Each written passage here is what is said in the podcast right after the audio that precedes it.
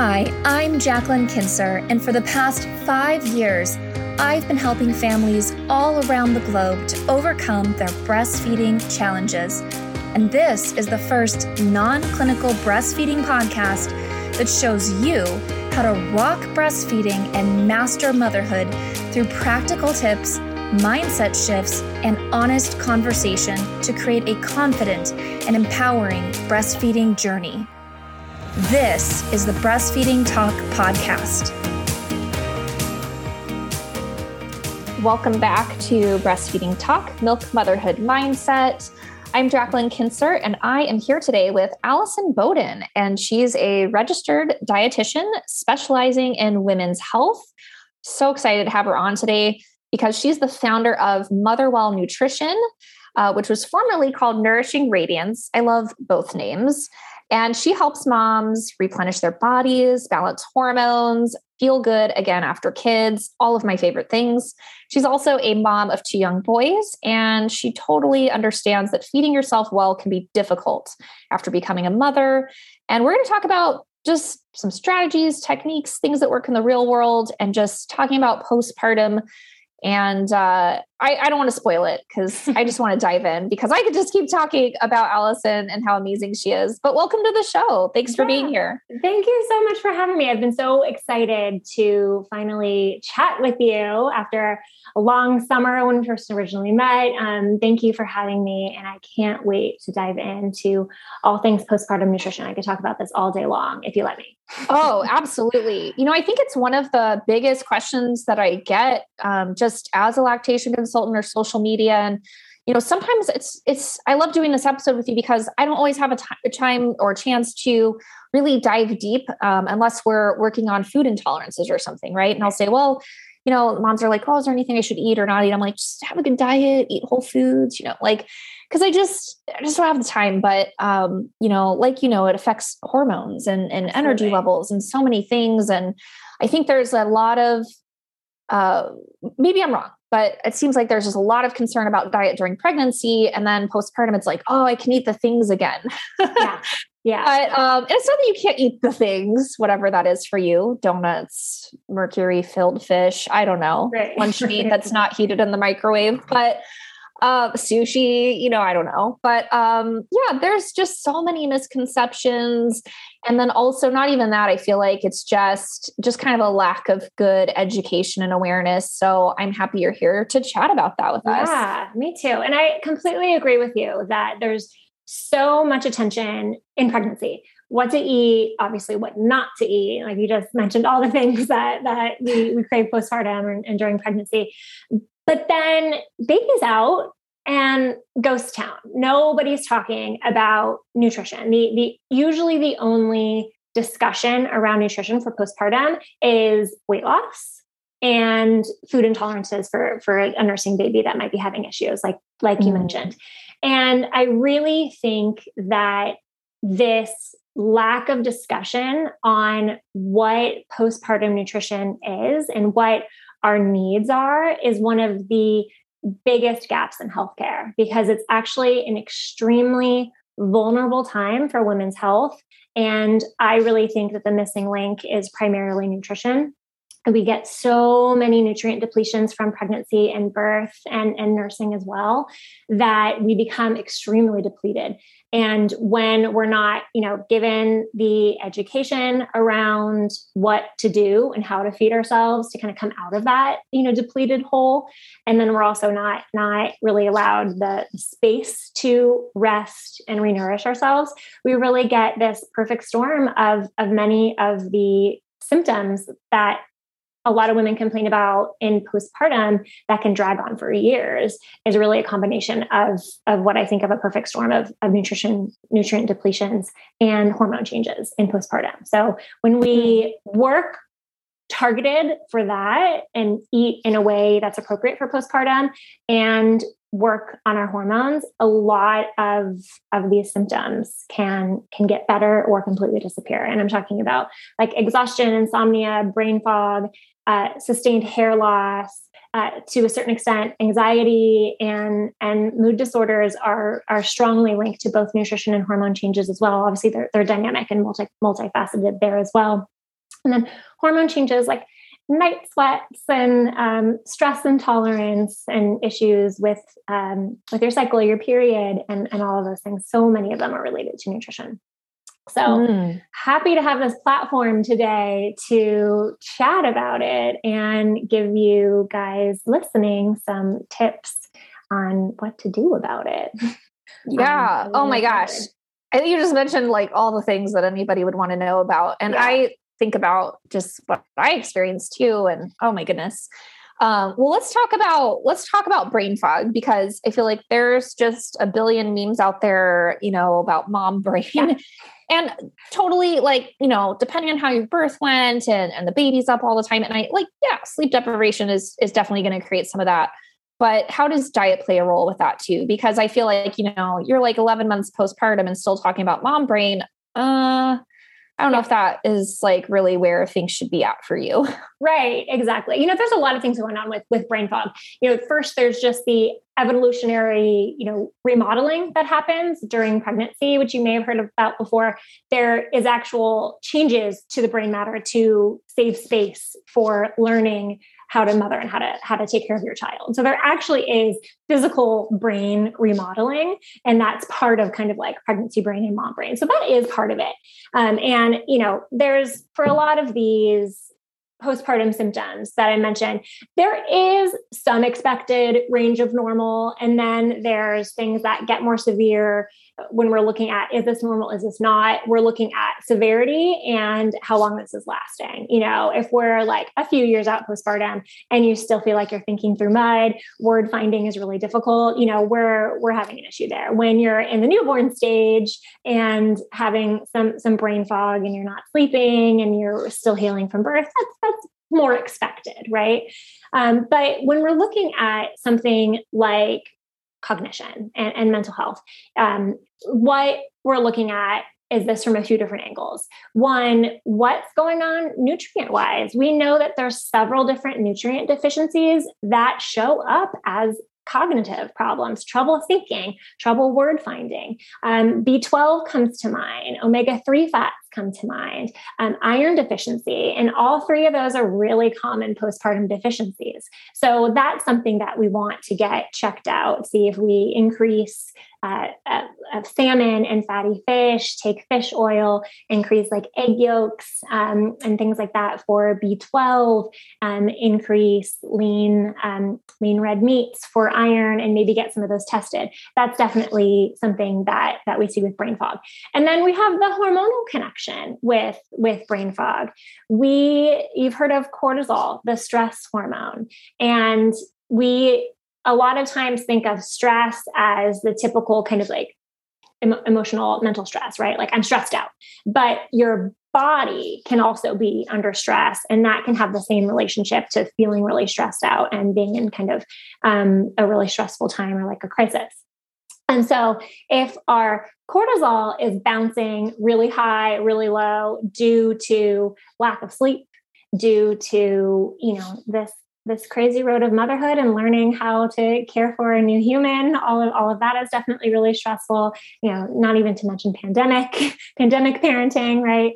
Um, and then if we also have the stress of of irregular blood sugar not eating full enough balanced enough meals not not eating all of the right macronutrients and the right balance in addition to nutrient deficiencies we're going to have cortisol that's just all over the place sometimes too high sometimes too low. And and that a lot of times contributes to to brain fog type type symptoms. And so it, again it's kind of, it can be a lot of the perfect storm of like part of it is just the the normal wave of what happens during pregnancy and postpartum and we have like a range of normal there. And then it's further exacerbated by things like nutrient deficiencies and and the hormone changes so mm, it's yeah. multifaceted for sure and not necessarily like, oh, oh, brain fog is this nutrient. Like take that and then you're gonna be fine. But it's definitely there's there's this again kind of like perfect storm of, of a few things happening at the same time. And when we address all of them, things usually get better. Absolutely. Oh goodness. I I love that you talk about that you know kind of you know there's so many different factors that go into it and also i like what you said about you know, some of this is actually to be expected. Some of this is normal, right? So, you know, one of the things that just irks me so much about a lot of people in the wellness community is this like purism about things. Like, oh, if you have any brain fog whatsoever, you need my product or my course or whatever, because that's not normal. And it's like, I don't know. Do you live in the real world, man? Like driving in traffic could just, you know, spike your cortisol. Like, yeah, sure. you know, we don't all get to live in our like fancy beach house and and work from home. Okay. Like, right. so I just that kind of stuff really irks me when people, you know, just are constantly like, "Do you have brain fog? Try this." You know, yeah. it's like, well, you just had a baby two weeks ago. I mean, yeah. come on now, like. And then that just adds to the anxiety where moms are like, should I be taking this? What do you recommend? What mm-hmm. vitamins? What the, you know, and you're just like, why do you have a cabinet full of supplements? Like, just chill. Okay. Right. Like, just first of all, let's focus on rest, food. Eat some food, rest, and then stop Googling every symptom. Yeah. well, and I feel kind of the same way. You know, my, my background as a registered dietitian, and I also have additional training in, in functional medicine, functional nutrition. And in, in the functional world, we talk a lot about root causes what's the root of this what's the root of that. And i and i truly believe that that is where healthcare is is going and what what we need to be doing especially for a lot of like chronic diseases. But at the same time we can get a little band-aid care too. You know oh, I, I, was just talking to a patient about this today. It's like yeah we want to work at the roots of, of what's going on. Um, but if there's if there's something that we can do in the meantime that helps you feel better quicker, we're going to do that too. You know, because yes. I want you getting feeling good as quickly as possible while we kind of like dig and uncover what what the roots might be for for one particular issue. So we can oh, such a good point at the same time. Yeah. Yeah, I've definitely I've definitely seen people allow themselves to continue to be in a state of suffering because they only want to chase the root cause. So that's also a good point. I mean, there's just there's mm-hmm. extremes on both sides, you know, yeah. and and I'm like, whoa, like you don't have to suffer like that, you know. I worked with a client um, you know, probably, you know, I feel like there's a lot of crossover in our work, right? Where the baby just had very severe eczema. And obviously, this is a gut issue. And I was like, look, at this point, though, it's so inflamed and his poor little body just doesn't really know how to handle this. So you're doing all the right things, but the things take time. I'm like, honestly, I really would go back to the pediatrician and get a steroid ointment. It's not something you're going to use long term, but we've got to stop this like overload that his body's going through and calm it down. And that's going to do it. Yeah. and she was like, I really don't want to use stuff like that. I'm like, I know you don't. But I'm like, the oatmeal baths and whatever, it's all not working. And or you're seeing very, very slow progress. And sure enough, within a few days, you know, uh, that was able to get things calmed down. I'm like, and now you're now his body can better respond to all the other things you're doing.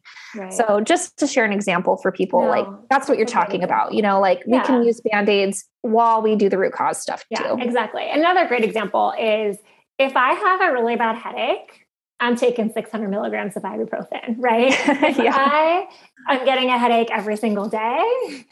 I'm finding out what what the root of that might be, or if it shows mm-hmm. up cyclically every time before my period, you know, and it's related to hormones or you know myself or my patients, right? But like in the moment, you can just get you can get rid of your headache.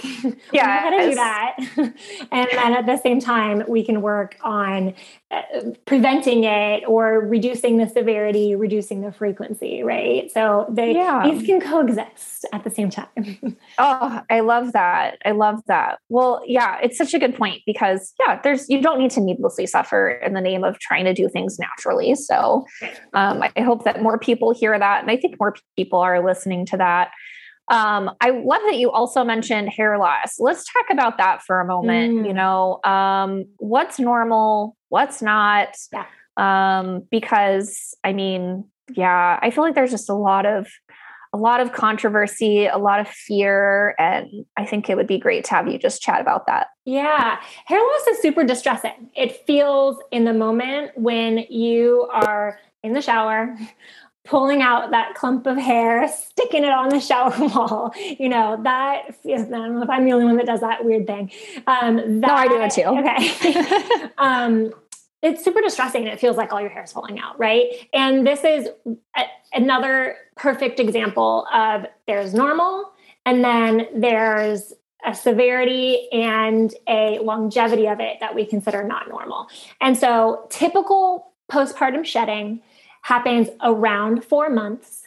It's related to you the hair follicle life. Um, you don't lose as much hair during pregnancy. That's part of like why your hair looks so good during pregnancy. Not everybody, but you know, um, it's why a lot of people notice that their hair is getting fuller in pregnancy because we aren't losing those hairs. Average is about losing about 100 hairs a day. And so at four months postpartum, the the life cycle of the hair follicle then then shifts and it's in more losing stage. And so in general we say you're not actually like losing a net amount of hair or at least the range of normal is where you're not really losing a net amount of hair that's that's greater than before you started the pregnancy. It's just catch up loss um, the again, the range of normal here is definitely to experience a, a shedding, a more than average loss of hair um, around four months. I usually see it somewhere between three and six months postpartum. Um, it peaks and then it slows down. That's considered normal. Now it's I often see it's contained more to like the front of the hair. Um, things that we want to look out for. We want to make sure that we're starting to see regrowth after maybe three or four months after you notice the peak, we're starting to see regrowth. And, and that usually looks like, um, I don't know if you experienced this after having your kids, but like bangs that you didn't cut all oh, of yes. a sudden show up, right? um, or like where your part is, just like these little, yeah. little like mohawk hairs sticking right. up yeah. Exactly. So we want to make sure that we're experiencing the regrowth after a certain amount of time.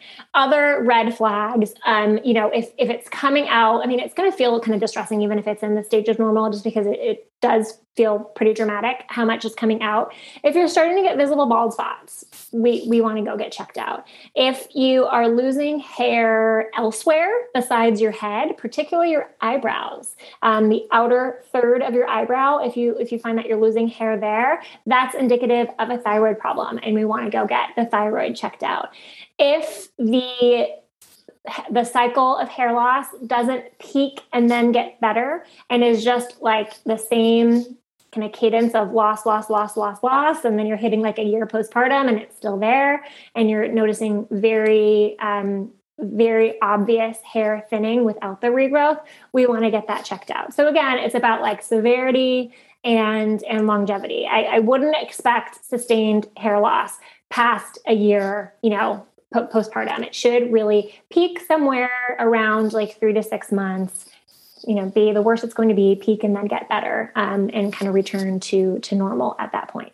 And then the things we want to investigate then um, and you know bring to our care providers. We want to check our iron and and not just a cbc we want to get a full iron panel with ferritin. We we see a relationship between hair loss and ferritin that's below 50 so we want to get like a full iron panel. Um, we want to get a full thyroid panel to see if there's some hypothyroid that's causing um, the hair loss. And postpartum hypothyroid is not uncommon. Um, they think about like 10 to 20% of women have have it at least temporarily. Um, doesn't mean that if you're diagnosed with postpartum thyroiditis that you're going to have thyroid problems for the rest of your life. It could be it could be just something that we're dealing with in the postpartum period and it gets better later. But it's still something that we need to be followed um, by from our physician. Um, other things that we want to look at, um, other mineral deficiencies. Zinc deficiency um, is related to hair loss. We also see a relationship between protein deficiency, um, omega three fatty acid deficiency. That that would more be like breakage um, because we need omega threes for like the oil production in our hair. And so if it if we're de- depleted or deficient in omega three fats, we're going to see more breakage. Um, you know, it can be you know up up here at the crown of your head or a little bit lower. Um, so those are all things that we want to get checked out if um, we're noticing that we're not fitting into that what is normal, what is not box. Um, mm-hmm. and you know, going kind of back to like kind of my my history with working with postpartum, I wrote a blog called postpartum hormones normal versus not. And i you know I have no idea how to write a blog and how how to like rank in google but i must have hit a nerve with that because that uh, blog shot to just number one in google when you googled postpartum hormones. And that because i think that's what a lot of people are searching for right? Like is this normal? Is this not? Where's the line between normal and not. Because like the hair loss for example you hear like oh it's normal in postpartum to have hair loss. And that's usually the end of the conversation right? It's not like but yes. here's the red flags. Here's what we want to be addressing. Here's what you want to get tested. And here's how long you want to be dealing with this before you start asking questions. Mm, yeah, I love that. And I love that what you said about ferritin too. And just, um, yeah, you said you want to be above 50 for lactation. You want to be 70 to 90, quite honestly. Yeah. And there's different values for lactation than, you know, when you're just a normal woman, right? So, like, right. I, I had a patient yesterday send me her labs um, that her provider was open to getting checked. And, you know, I went through and I'm like, yeah, these things are off, but you know, the the ranges, the reference ranges on that report are so wide that right. she looked like she was normal for everything. like, Although ferritin range no. is like I think 10 or 15 is like the lower limit. And it's pretty low. Yeah. Like, yeah. There's a lot of times where they, they get the, the gold star, um, yes. the lab reference ranges. And I'm like, these, these, maybe don't indicate disease, but they're not optimal. And right. we want to look through the lens of like, where are you going to be thriving? What what what do the numbers look like? Where you actually like feel good, and you know that's really my marker of recovery. And I, and I say this a lot, and know why I named my program Mother Recover because it's like, do you feel good most of the time? Like if you don't, we haven't recovered yet from from pregnancy and birth. And mm. it doesn't really matter how far you are from birth. If you feel like garbage 3 years after birth i'm still going to call you postpartum because we haven't recovered. And i re- i consider postpartum to be usually like a couple years long at least. But if you're beyond what my definition of postpartum would be, but you never felt good, then we haven't recovered and, and we need to kind of dive back in and, and take a look at what's going on. Yeah. And well, I, th- I think you brought something up here that's really, really important is, you know, a lot of people want to have more than one baby. And so, you know, there's kind of this sort of blanket recommendation of, you know, try to wait at least a year before you get pregnant. Um, but it's not just timing. I mean, yes, your body is healing from the pregnancy and the birth, and you're going through postpartum and all of that. But what about that pregnancy spacing related to everything that you're talking about? Really, when does someone want to, what do they want to address before they get pregnant again, um, if they're specifically looking at that? Right. I mean, definitely nutrients. Like, have you refilled your nutrient cup? And that's really like the number one thing that we want to be working on in, in postpartum in general, particularly if if you're feeling ready to start trying for next next baby, two, three, seven, whatever. Um, and the that is so important that actually the World Health Organization recommends two years between pregnancies. So that would be about, you know, a three year age gap. A lot of us aren't doing that. you know, I have kids that are two years apart. Um, you know, a lot of us aren't, aren't quite doing that. But the reason why that recommendation is there is because of nutrient replenishment. And it takes about that long. There's no real timeline on how long, how long it really does take in real life though, because everybody's starting off at a different, a different point, right? And obviously lactation is going to mean more nutrients are given to the baby versus if somebody is not breastfeeding. And so um, that doesn't mean that it's a bad thing. It means that we need to really make sure that we're eating in a way that not only supports breast milk production, because that's usually what what we're asking, right? Like, oh, how can I eat to support, you know, a good good breast milk production or more breast milk production or whatever. But it, the question is also how can i eat to support my body from not getting totally depleted as well as you know supporting my baby's nutrition with my breast milk? So um, we have to be looking really at both of those at the same time. Um, but for sure looking at nutrient depletion um, doing uh, testing as much as possible because some things are really obvious symptoms and some are not. And so it's a really good idea to get just a nutrient panel and see what's going on under the hood. And you know, sometimes we also want to look at, you know, what's going on hormonally between between pregnancies. And doing a hormone test is often what people really want to do because it's like kind of sexy, right? Like I want to go check out my hormones. What are my hormones doing? You get a lot of requests for that.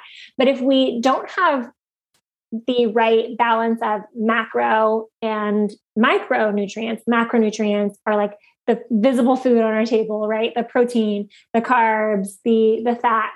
Um, if we don't have the right combination of those, in addition to micronutrients or vitamins and minerals, we can't make hormones. So we really have to focus first on what what we're eating, what our plate looks like, how balanced um, our meals are, how balanced our blood sugar is, and then you know the hormones oftentimes will will kind of fall in line as well. Mm, yeah. Oh, that's such a great explanation. I do agree. Most people are jumping towards kind of the hormone thing, and I see that with totally not breastfeeding related, but like like older men, right? Like they start to go through that time and they're like, oh, I should get my testosterone checked. And I'm like, first of all, sure. that's just such a dude thing to say, but like, which is very much a stereotype. But it's like, why are you getting that checked? You know, like let's look at other things. But yeah.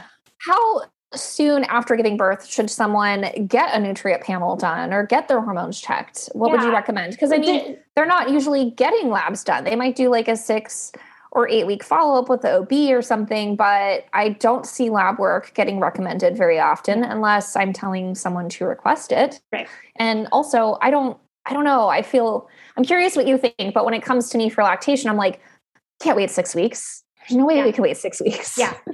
I mean, yes and no, because you're if, I mean, if I ran the world, everybody at their six week visit would get a comprehensive nutrient panel done at, at that point because nobody's getting them really ever, right? Um, but in when it, when we're looking at hormones, I mean, first we have to say nobody's studying this, and so we don't have great data on like, oh, two weeks is the point where things kind of settle down and we want to check your hormones. So, or check your, check your nutrients or your hormones really. Um, so I generally like sooner the better with, with checking out some nutrients. Um, there is some stuff that might kind of peak and then go normalize a little bit. Like you might have had a lot of blood loss during delivery. And once you kind of start eating, and if you have lactation amenorrhea, and you're not getting your period for a couple cycles, that might kind of normalize if it wasn't too bad of, of a blow as far as um, how, how low your iron goes. So there might be there's some shifting in those in those first weeks, um, but again, we don't have research like in comparing like oh if we took one one person after they gave birth and we checked their nutrient status in pregnancy, checked did the same panel right after delivery two weeks later like does it change at all like so we don't really know what the perfect time is but it's really i think once you kind of come out of the the fog of delivery and are ready to start kind of focusing on yourself that's a that's a great thing to get done mm. you're going to the doctor anyway a six week visit so that's a great time to be requesting things so that you don't have to take multiple trips to head to the yes. doctor kind of come prepared with a list of things to ask. Generally you want to you want to go with a list to to ask for and not not really just say like oh can you check my nutrients? because they might not know exactly what kind of panels to run. Um, but if you say like oh can you give me a full iron panel? or can you check my zinc levels or check my b12 levels? those are all things that you can generally get from from primary care. I run a nutrient panel in my practice. That's a it's an easy home test. It's a little finger prick, and it gives us you know a ton of different vitamins, a ton of different minerals, um, amino acids, and an omega three index. So it's a really great home test to do. But that's usually something that's kind of a specialty functional test rather than uh, something that primary care would have access to. But you can still get some of the basics at, at primary care if the kind of more fancy stuff isn't isn't accessible. You can still get some of the the big guns like like B12, zinc, iron, um, magnesium, and all of those types of things. So that yes. didn't really answer your question. So your question was uh, timeline, you know, but, but no one needs to be requesting this while they're still admitted to the hospital is no, what I'm hearing you say. No, okay. Because I no, feel like, I mean, you know, sometimes few moms are like, oh, well, they're already there. I could take them up. I'm like, yeah, wow, you just yeah. gave birth. Come on. exactly. And that might honestly, that might be a no to that request. yeah, that might be a no. Um, so you know, there there's other priorities in the hospital at that time, right? Um, Especially these days. Yeah. Yeah. Yeah. Exactly. So, and, and there could be some things that kind of, like I said, might might kind of peak and then normalize because there's so much movement and so much activity. And, and we know that when there's big fluid changes like there are in those first few weeks postpartum you know that can dilute you know the the sample. And you might get not not a great reading on that. You know there's um you know uh, inflammation that's happening because you're healing no matter what kind of birth you had you're healing from it. And inflammation can also uh, change uh, change ferritin in particular. If your inflammation is really high your ferritin might not be accurate. So you know there's I wouldn't really do it in those like first days, maybe not even first first weeks, but I think six weeks is a good a good time. And makes you know, sense. tend to think of six weeks as like the time to do stuff. So you might as well request it when when you go. Um, yeah. And I, I, just want to interject yeah. really quick and say too that because um, I know there'll probably be some listeners thinking about this. If your milk hasn't come in mm. like by seven days postpartum, you need to go get hormone labs done for lactation. Like Absolutely. you cannot wait the six weeks. Um, it's going to be too hard to try and get you the the correction that you need, and something's definitely going on. So. Right. I just want to let people know, like, if things are generally going well, it's kind of a normalish postpartum. Like, yes, I think Allison's got some great suggestions, but like, please, please if your milk is not coming in, not at day two, but like you got to a week and you're like, it's just not here. I don't know what's going on.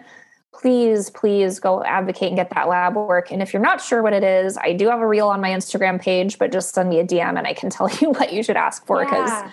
I don't want people to think, you know, put that off for lactation Absolutely. specifically. Right. And that brings up a really great point in general. This is really like kind of a normal journey of postpartum, right? Then yeah. this is a great time for most people to get. But if you are experiencing some kind of symptom, you go to the doctor right now. Yeah. You know, like you don't you don't wait. You know, if you're having, you know, we, we talked about headaches earlier. If you're having extreme headaches a couple days after delivery when you first get home and you're having swelling, you go to the doctor and you yes. you you call them up because that might be a medical emergency. If you are if your milk's not coming in at seven days like you mentioned like that's not normal and, and we we want to go get get that checked out. Um, but as far as uh, folks that are dealing with just the kind of typical journey of postpartum and are thinking like oh i want to get get something checked out um, you know really earlier the better but probably at, at least after a couple weeks. So yeah, kind of like the big things to start to start to settle. But again, like if you lost a ton of blood in um, in delivery, like much more than than usual, I want your iron checked at the hospital because you might need a, you might need an iron infusion or a transfusion. You know, so there's there's definitely things that are outside that range of normal. But for the the typical journey, Uh, early yeah. as possible. Six weeks would be a decent time. But if you, you know, you're listening to this and you're six months postpartum and you're still feeling super depleted, you did not miss your window. You know, we can get this anytime. And I, I run, you know, my specialty nutrient panel on pretty much all of my patients, even even if they're not postpartum, because it's such a like a foundational thing that I that I want to see what's going on. I have a recent patient coming to see me for really bad PMS and we did a nutrient panel and it was like a gold mine of stuff to work on. And like she was deficient in all the classic things that are related to to pms and as soon as we started replenishing that she felt like heaps better. So there it's not just postpartum that that we want to be looking at this this stuff. It's really foundational for everything.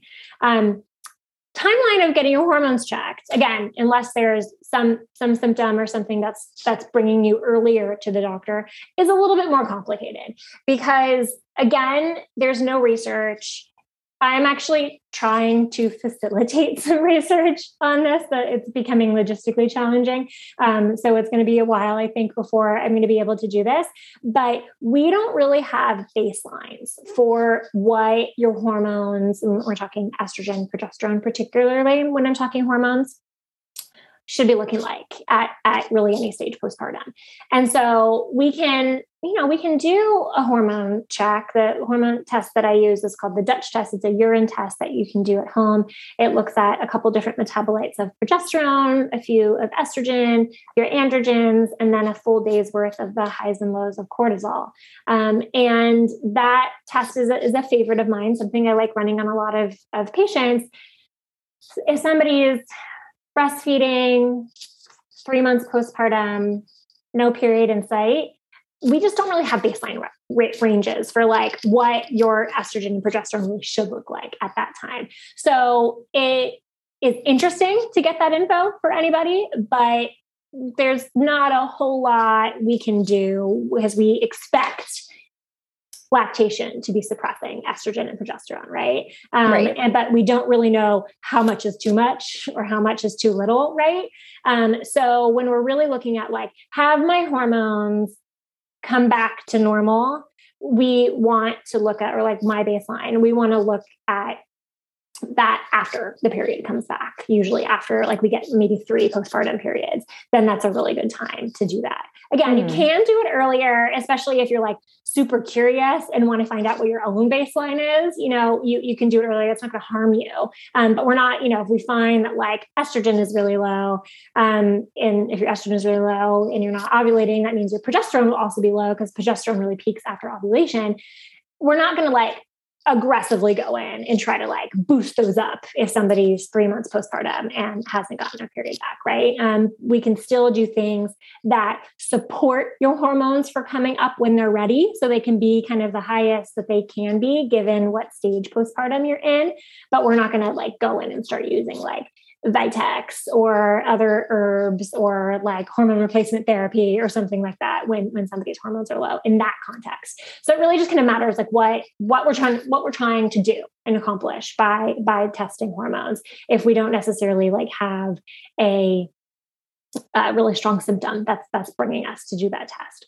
Cortisol we can do anytime though, and that's a that's a hormone I like to run because sometimes we have symptoms of high cortisol, symptoms of low cortisol. We, we tend to talk more about high cortisol on social media and such right. than low. But I'm actually finding that a lot of my patients have low cortisol more often these days. I don't know if that's just like a year inside a pandemic, it's just burning out everybody's adrenals.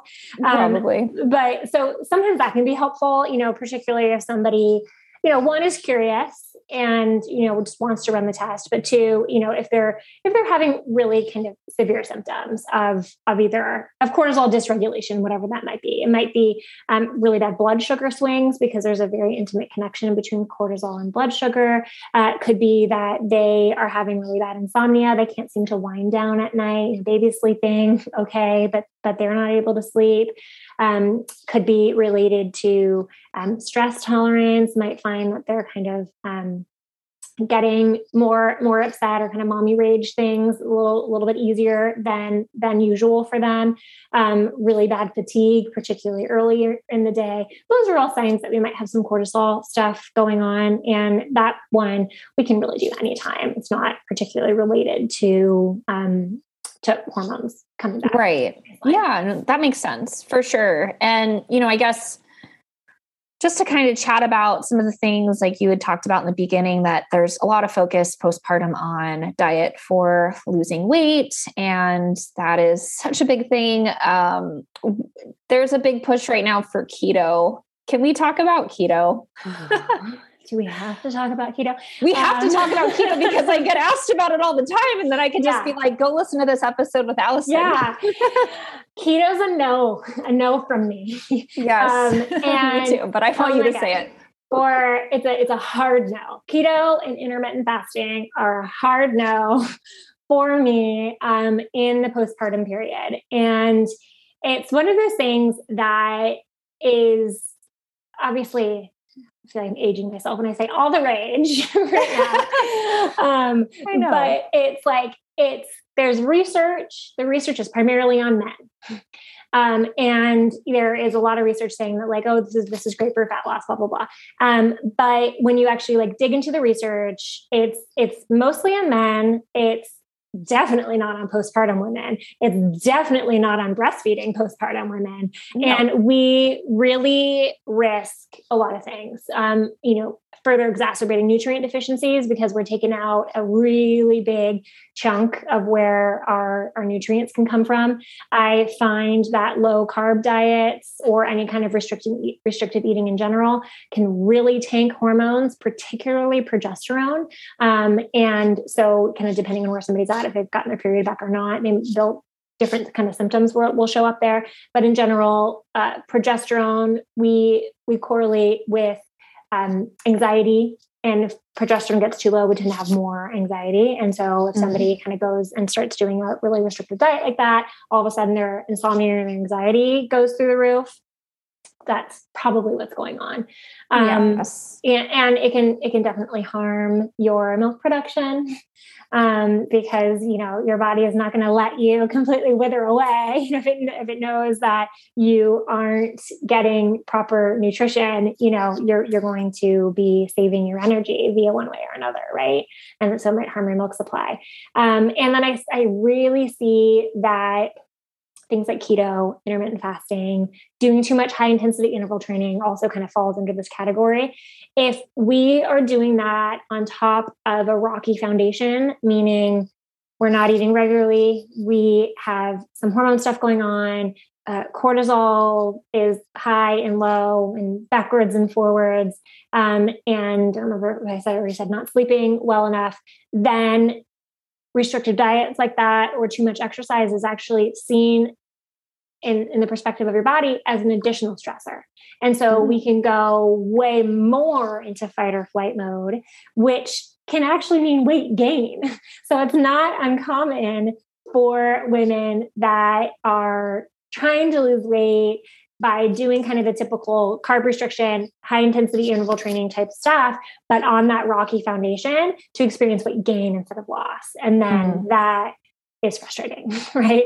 As you're absolutely you know, think you're doing all the things, and then you have the opposite. Outcome. And is that related to at all where I'll have some moms say, you know, oh, I thought breastfeeding was supposed to help me lose the baby weight. And I'm like, yeah, you burn a ton of calories all day long if you're have a full milk supply and whatever, but uh, it doesn't mean you're going to lose weight. And is not losing weight or putting weight on while lactating a sign of some imbalance going on? Yeah, I mean, it can yes and no. You know, there's there's again a range of normal and stuff that we want to take a look at. You know, when when I'm working with a breastfeeding mom who is is trying to lose weight, first of all, I'm not going to touch weight loss until at least six months. Like nine to 12 is more, more my preference. In the first six months, it's about these foundations. I want you to feed yourself. I want you to eat really great balanced meals, snack when you're hungry on a nice balanced snack um, and really work on just like setting the stage for supporting your hormones to come to come back up um, that's like all I'll do with with somebody in terms of of, of weight management when we're in the first six months postpartum, um, breastfeeding or not. Um, and so that can set the stage for some weight loss when we balance blood sugar, when we can support hormones, when your body is not um, confused because you're nutrient deficient and then sending you cravings for things to, to get those back up. That can help by itself with weight loss. And we might see then that breastfeeding helps weight loss better when again we've we've balanced that foundation and the foundation isn't rocky um, but you know when in terms of why breastfeeding might inhibit weight loss one hunger you know uh, the the breastfeeding hunger monster is very real right um, and it's going to be so much worse if there's weight loss goals in the back of your mind when you're looking at what am I going to eat, right? If you're having a really light light breakfast, if you're having a salad for lunch and then come 4 p.m you're exhausted and starving, we just didn't eat enough. And if we can balance out those meals earlier in the day, you might not find that you're so hungry. And then it's easier, and we might just like see some weight loss. I've seen that um, happen in a really effort, effortless way. Um, so that's like number one. And then, you know, everything that happens with more nutrient depletions and stuff um, in in postpartum, and then our nutrient demands in breastfeeding. And if we're not meeting those demands, again, that can can signal more cravings. Um, another thing I see is that some some women might just hold on to about ten pounds um, until they finish breastfeeding, even when we do some of these techniques. And it's just, that's just kind of what their body wanted to do. And, and ten, five to 10 pounds is pretty common there. And, and sometimes it just kind of slips right off. And that could have just been could have been hunger. It could have been you know, related to hormones. You know, breastfeeding is suppressing your estrogen and progesterone, and we store estrogen in our body fat.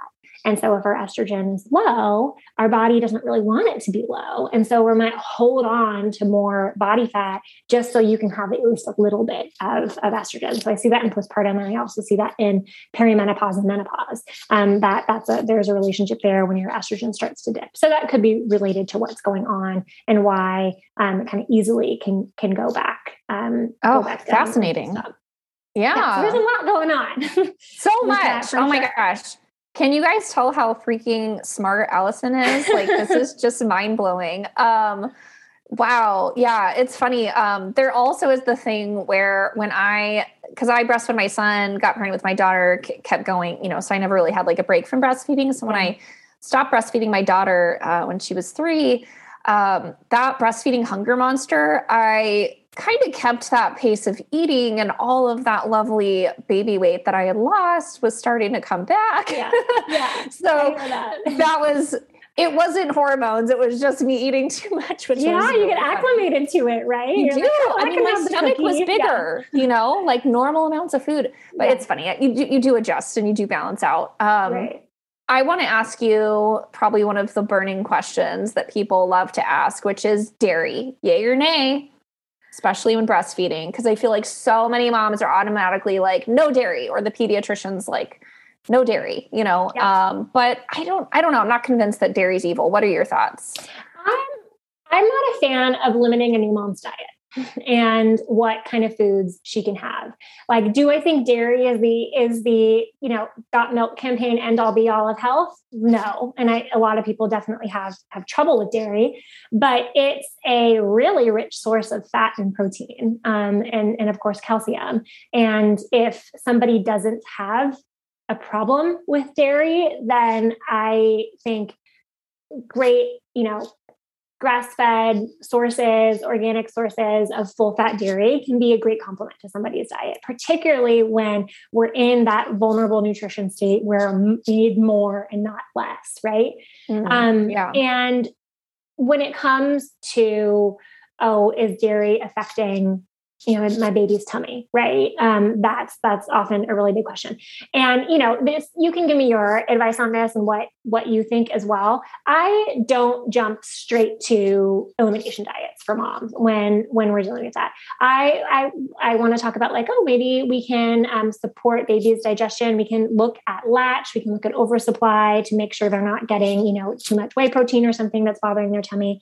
Um, we can look at doing some like infant formulated probiotics to see if that helps with digestion, um, things like that, you know, bicycle wheels, that kind of thing, um, before jumping into something super restrictive with with mom.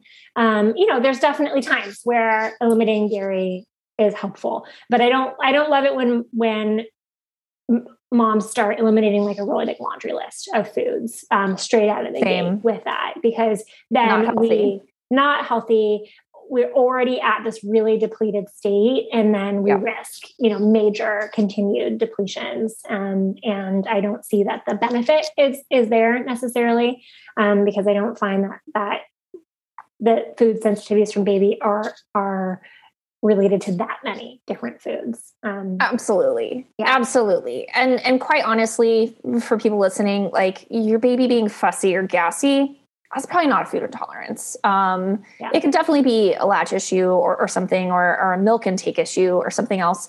Um, but food intolerances are usually pretty obvious. You're going to have bowel or skin issues, most likely in an mm-hmm. infant. Um, you know, eh, or or colic, like a witching hour that lasts like three hours long, kind of a deal. You know, like you're it's it's not going to be like, oh, he's fussy, maybe I should take out dairy. Like, no, yeah. Yeah. that's probably not it, and it, it may not be dairy. Um, mm-hmm. You know, I I've definitely had clients who I had a mom who was like, when I give formula, my baby doesn't spit up. When I give breast milk in the same bottle, my baby spits up and is super fussy. And I was like, that's probably gluten because if there's one thing formula doesn't have, it's gluten. It has mm-hmm. soy, it has corn, it has milk, it has yeah. all of the other potential allergens, um, but it does not have gluten. And so I was like, that's the food you need to take out. So now mm-hmm. mystery solved. Yeah. Um, yeah. So, but don't take out corn, soy, dairy, gluten. All of the above. Yeah. What are you going to eat? I mean, you cannot live on carrots and hummus. Okay. So, no. well, and then beans. Yeah. With the hummus. Oh my gosh. Yeah. oh yeah. What about that? Do you, do foods that make adults gassy make babies gassy? Again, there's not a lot of research here, right? And yeah. it doesn't really make scientific sense to my brain because fiber fiber is not digestible meaning that it's there to supply food for your gut bacteria and keep you as mom running regular. Um, it's not getting absorbed into your system and showing up in your breast milk.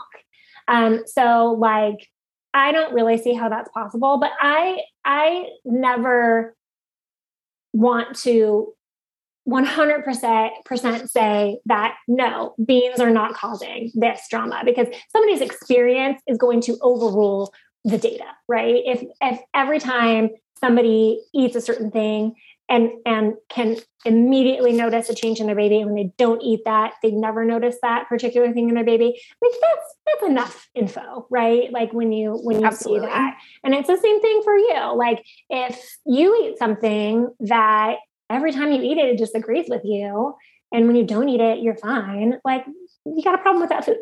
Um, exactly. It, it, doesn't, we don't have to get a test to verify that. You don't have to have, you know, somebody with a bunch of letters after their name to verify that. Like that's your your truth and what was happening with your body. You know, somebody can be have a sensitivity to like lettuce or salmon or something like that that don't typically show up on on the list. So like, you know, I I come kind of at two angles for this. Like one, I don't want to unnecessarily restrict mom's diet ever.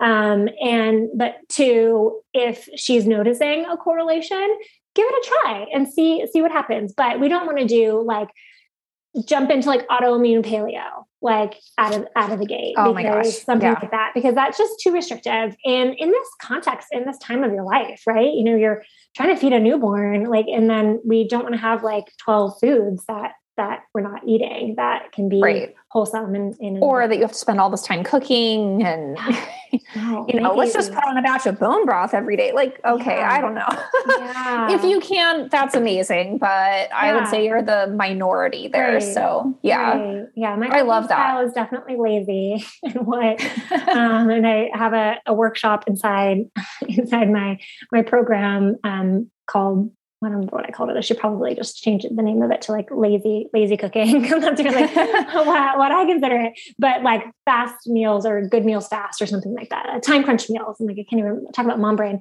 I can't remember what I named this thing.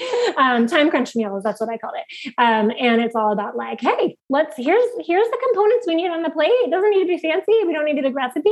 Like here's some quick stuff that, that we can, we can throw together in order to make that plate um, a nice balanced plate without having to sign up for a bunch of like you know recipe meal plans and things like that that can you know we do for a couple of weeks but then it becomes unsustainable when we're having to like look at our ingredient list for all our recipes and then shop for it and plan for what day. And some people are really good like that. You know, I'm not, um, I'm not a good planner.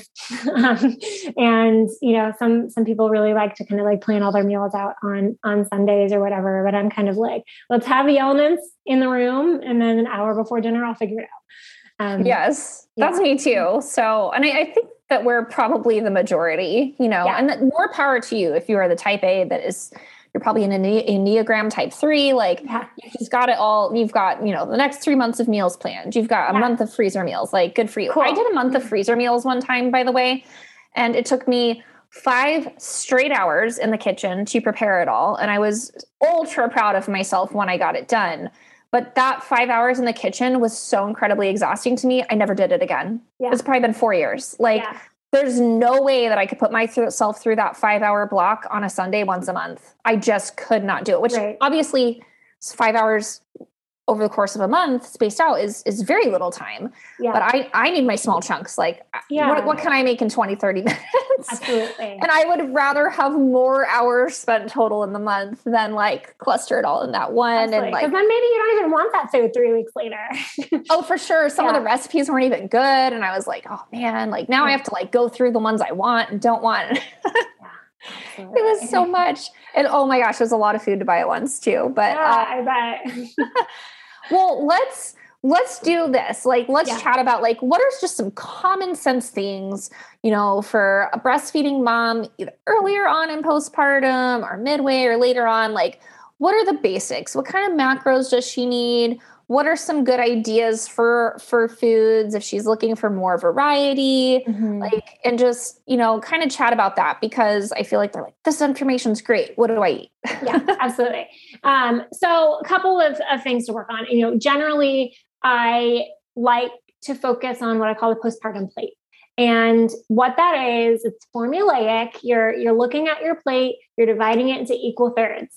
I want a protein i want a starch i want a veggie um, and you know some good fats kind of sprinkled in whether we're like cooking with olive oil or your protein is a fatty piece of salmon something like that. That does does a few things. It it guarantees not nothing's a guarantee. It it makes it easier to balance blood sugar um, when we're eating these fuller meals throughout the day. Um, it gives us the protein that we need, it gives us the fiber from the veggies and the micronutrients that we need, um, gives us the starch that we need for our energy um, in order to sustain really feeling good um, and to support replenishing those nutrients that um, that you know baby's stealing right? Babies steal some nutrients from us from all throughout pregnancy. Prenatals typically are enough to help um, baby stay healthy, but they don't really keep mom replenished. Um, we lose more when we were we already talked about that. I'm beating a dead horse with that, but um, in general, the the plate method that I use ends up being bigger meals for the majority of women. Um, I find that a lot of people having really small breakfasts, either skipping lunch having a bar, having a handful of goldfish crackers if you got toddlers running around with your newborn, um, or having something on the lighter side like a salad. Um, and then they're just not filling their nutrient cup and not balancing their blood sugar and, and kind of feel crappy by the time, you know, 4 or 5 p.m. hits. And then we have a really big dinner, right? Um, so that's really number one. And this by itself can make a really big difference in a lot of people's hormone symptoms as well as, as fatigue. Um, um, and having that big breakfast, that you know, really nice size lunch, similar size dinner. For breakfast, one of my favorite things for breakfast is like um, these the really beefy oatmeal, um, where you cook some oatmeal on the stove, add some um, coconut butter. Have you ever had coconut butter? Oh, I love coconut yeah. butter. Add some generous spoonful of coconut butter to it. Um, add some fresh fruit, some cinnamon or pumpkin pie spice, and then um, have that with some like grain-free granola or chopped nuts, something like that. It's it's really filling. It's really satisfying. I actually find that for most people, it's more satisfying even than like an egg dish in the morning. Um, eggs are great. You know, I love them particularly for like lunch. Is usually eggs are my protein for lunch. Um, but I find that that that that oatmeal recipe is really filling. And if we add some flaxseed to it it's not only supporting of breast milk production but it's also supportive of estrogen um, coming back up if we add some ground flaxseed to that. So that's like really number one is we want three square meals, you know, three like grown up size meals um, throughout the day. Because uh, when we get into the trap of having smaller meals and then our blood sugar is just like crashing every two hours, we're reaching for a snack, and then our blood sugar crashes and we reach for a snack. And so I much prefer these like bigger, much more filling meals that keep us full for longer rather than having like snacks every two hours. Mm. Um, so that's number one. It can go a really long way. And then number two is is go to bed early and sleep as much as possible. Because that that's another thing. If we're like staying up late um you know sleeping when the baby sleeps is a bit of an eye roll from me because I'm not a napper and I've never been able to do something like that. But resting, you know, particularly from the fourth trimester, right? Resting as much as possible, like not trying to to do new load of laundry, clean up the house, something like that when the baby's napping, like really trying to to take it easy. Um, you know, putting on a show for the toddler if if you just had your second baby or or more, something like that. And then if if you're not if you're not sleeping through the night, an early bedtime, like 9 p.m. dead bedtime is like my strong recommendation. Mm. um, like 8 30 yeah. 9 p.m which sounds like like so dorky early um, but that can make a world of difference with with how you feel getting that extra like hour or so at night. And that's usually when the baby's sleeping the longest stretch right? Is that like earlier yes. part of the night anyway? So if we can get that you know obviously depending on how old your baby is and how often you're you're breastfeeding the baby um, but if we can get even like an hour more of sleep from you that will make a major difference in in how you feel um, and it's a really simple change just going to bed a little bit earlier. Or maybe it's a lot earlier if you're like a midnight go to bed kind of person but we can inch our way there. So if you're going to bed at midnight and and I'm you just heard me say go to bed at 8:30 and you're like who is this crazy person? Um 15 minutes like 15 minutes earlier 15 minutes earlier. Even if you if you're going to bed at midnight and you land at going to bed at 10 that's still going to make a really big difference to you. Um so just like inch it inch it forward um and and and go to bed early as long as baby is awake in the night basically. Mm, yes. I, I love that. Yeah. And you know, it kind of makes me think of um, I'll never forget. I had a class in college with this um, friend of mine and her boyfriend. They they were both in the military, and he was a ranger, and he would always talk about his his training, and you know, it sounds pretty tough. And he would say that you know they actually purposely would like sleep deprive them and stuff, and just you know set them up for these wartime situations. And he was yeah. like, what we learned as rangers is that your body needs energy, and it's either going to get it from sleep or food. So if you're sleep deprived, you eat more. Um, mm-hmm. if you're food deprived, you sleep more. And animals know this. Animals operate purely on their biology and they know this. Yeah. Whether or not we realize that as humans, though, if you're staying up too late, now you need a nighttime snack. yeah. but if you went to bed at nine, like Allison said, you're not going to need a nighttime snack. No, and so yeah. if you're struggling with like, man, I just feel like I'm putting on weight and whatever, stop snacking at night and go to bed. and that's me being a little harsh. Yeah, but like that balances your cortisol too, because when you're in right. fight or flight mode and your cortisol is like upside down, you are going to crave carbohydrates. And because you're insulin resistant, cortisol makes you insulin resistant when you're when you're in that that state. And you're going to be craving more. Supply, folks. yeah, for sure. Oh my gosh, there's so many hormonal connections to milk supply. But it's also like you know, we put all this pressure on ourselves as moms to just bounce back, but you know, bounce back. I'm air quoting that. And, you know, the reality is we are, if we're not eating in a way that supports our energy, our basic bodily functions, and on top of that, replenishing our nutrients, and we're not getting anywhere near enough sleep, we're going to feel like garbage every day. And then we have this like, oh, I should be feeling better. I should be able to do this. I should be able to go to this meeting and have my brain functioning just like before kids, or I, you know, should be able to feel better, or I shouldn't be snapping at my kids or my husband, you know, but when you're utterly depleted from every angle, you're not going to be thriving um, and feeling feeling your best. But because we have that disconnect of what we see like in the media about people having a baby losing the weight really fast and then like out and about in a full face of makeup and just kind of going about their day you know that that disconnect between how it's going in reality and how you see um, becomes you know part of mom guilt right? Like i should be able to do this. What's wrong with me? Like what's wrong with my body? I'm broken blah blah blah. But what what what i'm saying is when we give ourselves just like the really the basic building blocks which can come down to just bigger meals and a little bit more rest and sleep that can make a, a tremendous difference. You know we're, we're usually looking for like what supplement? Oh what is what is this nutrient that I need or what is this hormone supplement that I need. But like if you are not eating and not sleeping, like those hormones are those supplements are not going to do anything for for you or do like so little it's going to be almost undetectable. Um we have to get those those foundational elements first. Not super oh, sexy, but you have to eat. I know. It's not sexy, yeah. but but it's doable. And and I think too, like just to piggyback on that, we make such an excellent point is when you're not feeling well, you're like, oh, I should be getting more done or I should have more energy. And then what do you turn to? Coffee, yeah. tea, energy drinks. Yeah, I've got a whole podcast episode on why that's not healthy. Yeah.